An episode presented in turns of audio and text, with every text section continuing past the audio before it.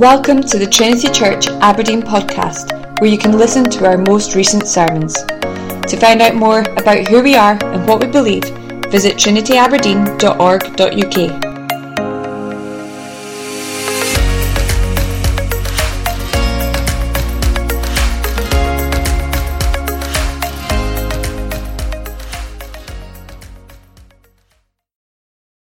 Well, as David said, we're turning for the last time, at least temporarily for the last time, to Philippians chapter 4 and the closing section from verse 10 through to the end in verse 23. And you'll find this on page 982 of the Church Bible. You should find one either on the window ledge or in front of you.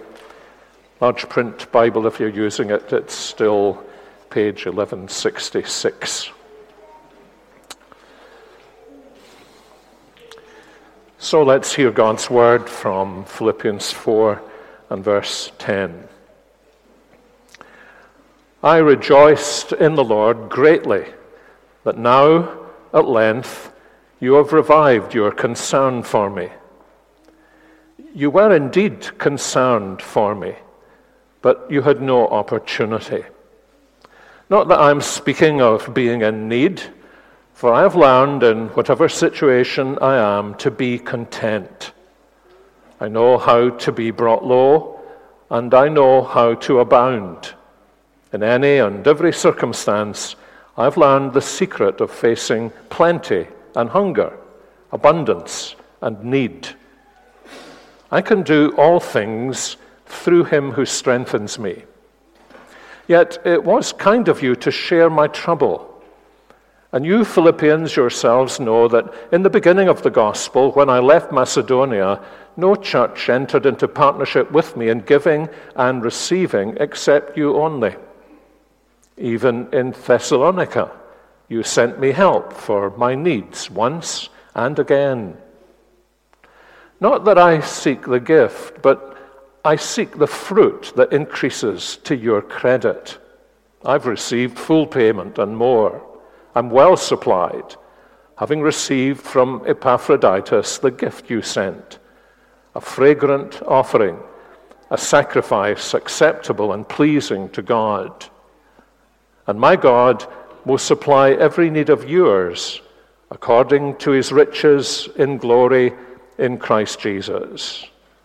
To our God and Father be glory forever and ever. Amen. Greet every saint in Christ Jesus.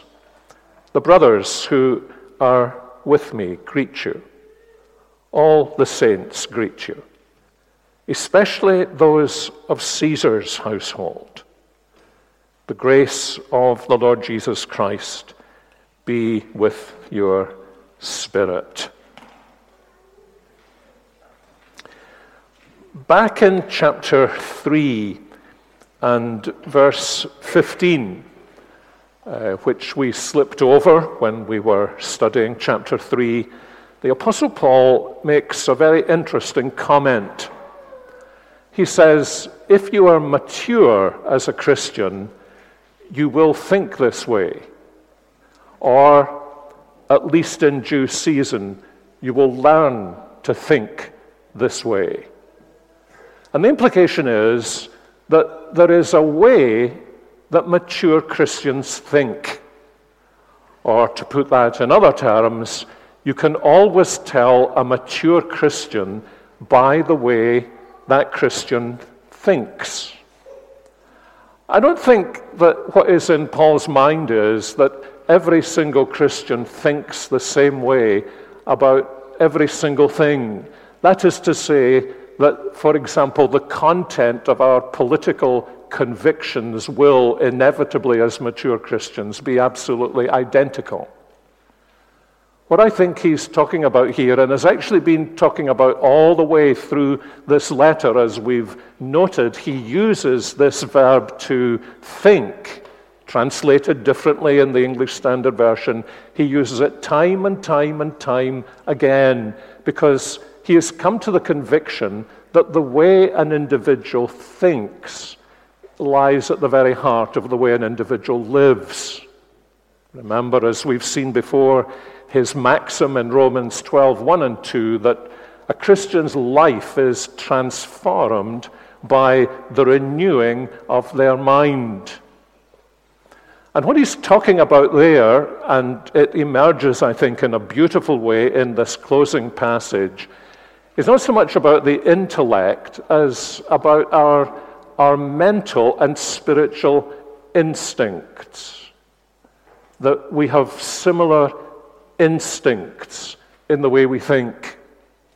Reflecting during the week on one of the late William Still's aphorisms, and I know some of you remember him, that the mature Christian does the natural thing spiritually and the spiritual thing naturally. In other words, as we grow as Christians, there's nothing mechanical about the way we live the Christian life.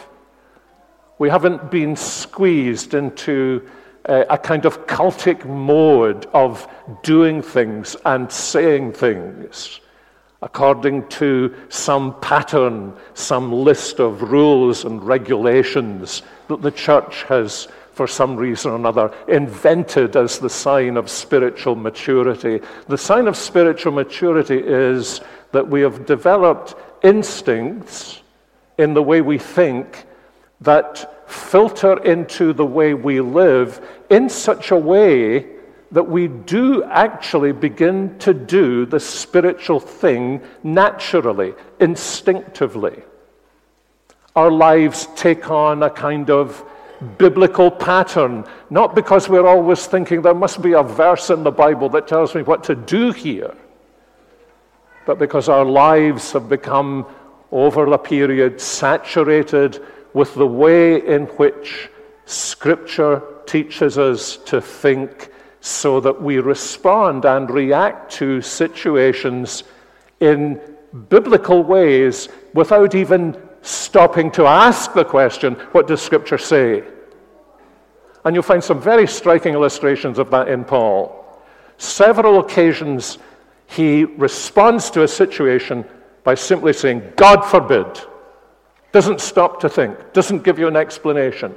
Just says, God forbid. My instinct is that view is utterly impossible.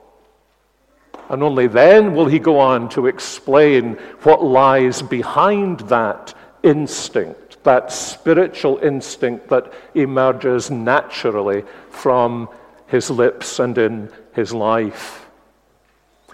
Now, I say that because these very mundane verses that come at the end of Philippians, they're the kind of verses that for some of us, when we get to the end of these letters of Paul, we're thinking, what's the next letter here? Because they seem so mundane. And they're about contemporary situations, not about our situation. They apparently don't have very much theology or doctrine in them, if that's what we're interested in, and they don't tell us to do very much, if that's what we are interested in. But what they almost invariably do is show how deeply what Paul has been teaching in his letter seems to come out through his instincts as he bids farewell to whoever it is that he's been writing to. And if you went through this letter, it would be better if you went through this letter in one of those translations that tries to use the same English word every time the same Greek word appeared.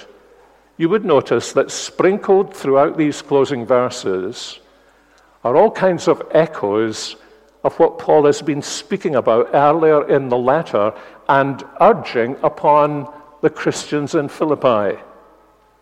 The very qualities he's been urging upon them seem to press out of the pores of his closing greeting to them. He's urged them to be concerned, and he's thanking them because they have been concerned in verse 2. He's wanted to emphasize their fellowship in Jesus Christ, translated here as partnership. And he emphasizes the fact that what he has longed to see, he actually now sees in their relationship to him. He's spoken about the way in which the Lord Jesus Christ was brought low in chapter 2, and now he's sharing with them how they can, in a Christ-like way, respond to situations like his in which he has been brought low. And he's emphasized the abundance of riches that there are in Jesus Christ. And he's saying, I have found that abundance of riches in Jesus Christ brings me contentment. And I believe that God will bring the same to you according to his riches in glory in Christ Jesus. And if you look back to what he had said in chapter 2, verses 1 to 4, which had really introduced the high point of this letter, his desire for these Philippian Christians that they would find encouragement in Christ, that they would find comfort from love, that they would find fellowship in the Spirit, that they would find affection and sympathy, and he's urging them to complete his joy, not because his joy is incomplete, but because actually they've given him so much joy. And so you see what he's saying at the end here. Of course, he has put his finger on certain challenges that the church faces, but what's so impressive here is the way, apparently without actually saying it, which sometimes is very wise pastorally, not to say, this is what I'm going to tell you, I am about to encourage you. He flings encouragement on them with both hands, that what he has longed to see among them, he actually does see. And this is why at the beginning of the chapter, he had described them as a church that was his joy and crown. So how do we see this? Well, we see it in several ways. We see it, first of all, because of the fellowship that they all share in Christ. They share a fellowship together in Christ. He's thanking them now for the gift, although it's very interesting that he never says thank you. I wish my parents had known to recommend this passage to me when I was writing to my aunt for her gift, so I could find ways of saying thank you for the pink slippers without using the word thank you. And it's all really very beautiful. But I think the reason, and actually if you read the commentators, sometimes you should read only one commentator. You may not be quite right, but you will not be confused. It's amazing the number of critical commentators who complain about the fact that Paul never says thank you. Paul never says thank you. Why does he never say thank you? Because everything he says is actually thank you. But the chief thing that he wants to thank for is not the money that they've sent to him, or even Epaphroditus, whom they've sent to him. Both of these gifts he cherishes, and he makes it perfectly clear. What he's chiefly thankful for is what these gifts say about the nature of their relationship together. That these gifts have not been given out of mere duty, but out of their care for him. And he mentions that, doesn't he? You have revived, your concern has blossomed for me, is what it really says. And you were concerned for me, but you didn't have, there were providential reasons you didn't have opportunity to express this in practical ways, in the financial help you've given to me. And it's not just been a matter of their duty, he's an apostle, we'd better help him. It is that they've understood that this relationship is completely mutual, that Paul has shared his spiritual gifts with them, and so they want to respond. When someone gives themselves to you, unless you want to find yourself in a relationship of unrequited love, then then that love calls from you, not just a giving, but a giving to the person. And it's been so practical. There are little indications actually in Paul's letter to the Corinthians that the Philippians were not exactly well off. And they gave sacrificially and in a costly way. And they did so for one simple reason. They wanted to bless Paul in the circumstances he was in. You know, this isn't an ethnic comment. I'm sure it's true elsewhere. One of the things I've found in some Scottish churches is whenever they've done something, the first question on the agenda is, how can we do this as cheaply as we possibly can? How can we do this as cheaply as we possibly can? I learned a great lesson in, I think I was in my 20s. And actually I was with the said William Still. We were speaking at a conference. And the conference was among people who had what you would call a charismatic tinge to them. And at the end of the weekend, the fellow who organized the whole thing placed a check in my hands that I thought was for my expenses. It was, I think, apart from the time the bank made a mistake and deposited £10,000 in my account that didn't really belong to me. They fixed it as soon as I informed them I didn't think this was really mine. And I said to the leader of this group, I said, this is far too much. Now, there was a Scottish instinct. I've never forgotten his words. Nor have I ever forgotten that I think I first learned this emotionally from somebody with charismatic tendencies. You came here to bless us, and this is one of the few ways we can think of blessing you. And it became a kind of maxim to me in churches to sit down with people who arranged finances. When they were asking the question, how can we do this as cheaply as we possibly can? I probably better look into the air in case I accidentally stare at somebody who's involved in the finances of this church.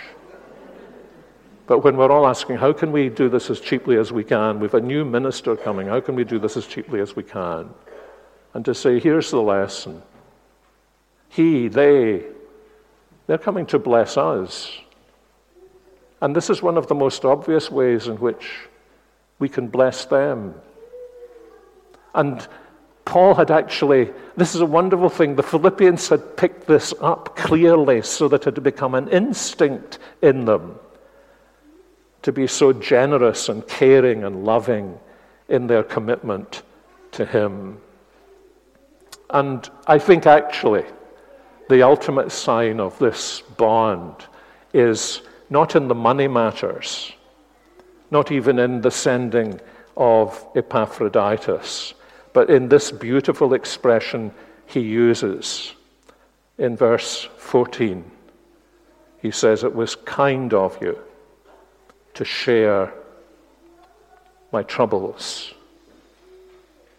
It was kind of you to share my troubles. What do I mean by that? I mean by that, it was when Paul was in trouble that they bound him to themselves and bound themselves to him. And that's not a natural instinct. And it's not a natural instinct in many Christians either. To bind ourselves especially to those who are in trouble. Remember how Paul appeals to Timothy in 2 Timothy chapter 1. When he says to Timothy, don't be ashamed of the gospel, and then he adds on words that I've often thought logically don't seem to belong there. He says, and don't be ashamed of me. Don't be ashamed of me. Some of us have been Christians long enough to see that when some Christians we know get into trouble, many Christians flee to the margins. And Paul is saying the real indication that new instincts of fellowship have been built into you, that you really share with me in Jesus Christ, is that my troubles have drawn you towards me and not sent you away from me. And what in all this I think is so impressive is that basically, as we've worked our way through Philippians, what we've tended to notice is the problems in the Philippian church. The problems in the Philippian church. And the thing about problems in a church is, well, they're like small coins that if you bring them really close enough to your eyes, you can't see anything else. And there's such a tendency, isn't there, and a temptation when there is something that needs to be handled in a church for our whole vision of our church family to be clouded by the fact that all we see is that irritation in the body. Just as we feel that in our own bodies, there's irritation or pain somewhere in it, and it can dominate our thoughts. And yet the interesting thing is, when our minds are captured by something else, most of us experience that pain begins to subside, don't we? We forget it was there. And that's what happened here. It's a tremendous challenge to us. If any of us notice anything in our church family life that isn't quite right, to guard against this danger that had been wonderfully guarded against in Paul, that we don't see the whole church through the lenses of its problems, but we see the whole church through the lenses of the fellowship the church family shares in Jesus Christ. And the reason that's true for Paul is this. I was thinking during the course of the week, I wonder what the books on Philippians say. You'll be thinking I should have thought about this at the beginning of the series. I wonder what the books on Philippians say the big idea in Philippians is. And I came to the conclusion most of them are actually wrong. So the dominant two big ideas in Philippians in the books are partnership, fellowship, on the one hand, or joy in the other. Now, there's a lot about fellowship in Philippians, and there's a lot about joy in Philippians. But you can talk about partnership and joy, and the name of the Lord Jesus never crosses your lips. And Paul thinks the other way around. Paul thinks, first of all, about how do I see things through the lenses of our union with Jesus Christ? And when I see that, these problems will be resolved, and I will never lose sight of what is really the big picture, which is the sheer wonder that we, a group of sinners in a family, should be so united to Jesus Christ that the instincts of Jesus himself begin to manifest themselves among us. So I think this is fairly clear. He wants to emphasize and express the fellowship that they all share in Christ. And then secondly, he wants to emphasize the sufficiency that they all find in Christ. So this great statement, there's more than one great statement in this little passage, that he has learned to be content in whatever state he finds himself. Some of you read probably Jeremiah Burroughs' great book, The Rare Gift of Spiritual Contentment. Only he ups the ante. He calls it a rare jewel, Christian contentment, because presumably he had met so many discontented Christians. What's interesting about what Paul says about this contentment is that he had to learn it. Now, We're all wired differently. Some of us are more content kind of people than others. That's true, isn't it? Look, if you've more than one child in your family, you know that, don't you? Or if you're married, you know that. Some of us are wired in one way or the other. Paul is not talking about that natural disposition. He's talking about a contentment that can only be learned. You notice that this is a contentment that can only be learned. My friend Derek Thomas told me a wonderful story about, Derek's Welsh, of course, so this was a story about a Welsh minister to whom a lady in his congregation came and said to the minister, I've become very discontent. I'm struggling with growing in contentment. Oh, he said, we can fix that. Let's pray. Oh, Lord, he prayed, please send this sister some more affliction and challenge and trouble and difficulty. Amen. I think he put in the name of Jesus there. Amen. I said I was struggling with trying to be content. He said, well, yes. That's why I prayed that you would be brought into situations that in their very nature would by themselves produce discontentment, because you never actually learn contentment unless you're put in a situation that creates discontentment. I mean, to think that that would be the case would be as foolish to think that you could take part in the Olympic weightlifting, whenever the next Olympic Games is, without going into a gym between now and then, and just walk onto the podium and, lift up the barbells. What produces, by God's purposes, learning contentment is the way in which, by God's grace, we more and more learn how to respond to situations that would cause discontent. And Paul was certainly in one of them. He's in prison. He's on trial. The future he thinks is going to be secure, but he can never be absolutely sure. But he's learned contentment in every situation in which he finds himself. And the sign of that is, me, if I just had a bit more, or things were a bit easier, or my brain worked better, then I'd be content. Most of us are like that. But you see, Paul speaks about a contentment in not having, as well as a contentment in having. And I think at the end of the day, one of the things he's saying is that you're not actually content until you know how to manage both of these things. You see that with people who win huge amounts of money, don't you? They would be so content if they had won whatever it was, the jackpot. But since they've never learned to be content when they've had little,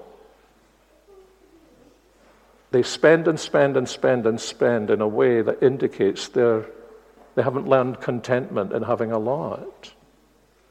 Of course, the reason for this is that we don't find our Christian contentment in the possessions we have or the circumstances that we're in. But we learn that contentment, he says here, through Jesus Christ. In Jesus Christ, I've learned to be content with the sufficiency that he provides.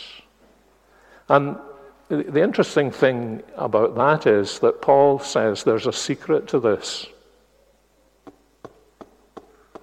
There's a secret of learning contentment. And he discloses it, doesn't he? He says, I've learned the secret of facing plenty and hunger, abundance and need. I can do all things through him who strengthens me. I played golf with a fellow once who had 4:13 written on his golf ball. And he knew I was a minister. I said, what's that? And he looked at me as though I didn't know my Bible. He said, it's Philippians 4:13. I really wanted to say to him, you know, writing Philippians 4:13 on your golf ball does not guarantee that you're going to win the Open Championship. That's not really what the Apostle Paul is talking about. What he's talking about is our ability to have contentment, not in what we have or don't have, but to be content in either, because we have found contentment in the Lord Jesus Christ. And he'd made that clear right at the beginning, hadn't he, in chapter 1. To me, to live is Christ. You can never find this spiritual contentment, I suspect, until you're able to echo Paul's words. To me, to live is Christ. So he speaks about the fellowship that they share in Christ. He speaks about the sufficiency that they all find in Christ. And then, just in the closing few words, he also speaks about, or reminds them, I think, perhaps. He gives them a reminder to all of them that every saint in their church family is in Christ. And this, I think, is really pretty interesting. He, again, echoes motifs that we find earlier on in the letter. But this is perhaps the most instinctive expression of them. Look at the first thing he says, greet every saint in Christ Jesus. I read that this week. I thought, yes, this is the bookend. This is exactly what he said at the beginning of the letter. But then I still had enough intelligence to look back to the beginning of the letter to check your facts. And there's a very subtle difference between what he says at the beginning of the letter and what he says at the end of the letter.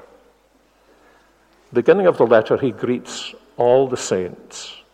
He greets all the saints.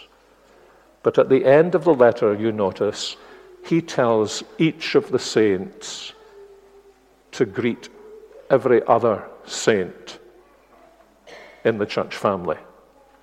It's just like thrown out. Who's he talking to? I'm talking to you all. Every single one of you, greet every saint in Christ Jesus. Wow. Not just the minister at the door. Not just the people I like to sit beside. No, greet every saint. You think Euodia and Syntyche had managed to just stay in their seats and we're listening to this? So you lot, he's saying. Yeah, I've called out Euodia and Syntyche. So when this letter is put back in the guy's hip pocket, you go and greet Euodia. But I'm actually with Syntyche. No, you go and greet every saint, not just Euodia at Syntyche. And think what Euodia and Syntyche. I mean, like in one single event, simple event that presumably, if this happened here, every one of us would see it, would be talking about it. Did you see what happened at the end of the service? Did you see Euodia and Syntyche greeting one another?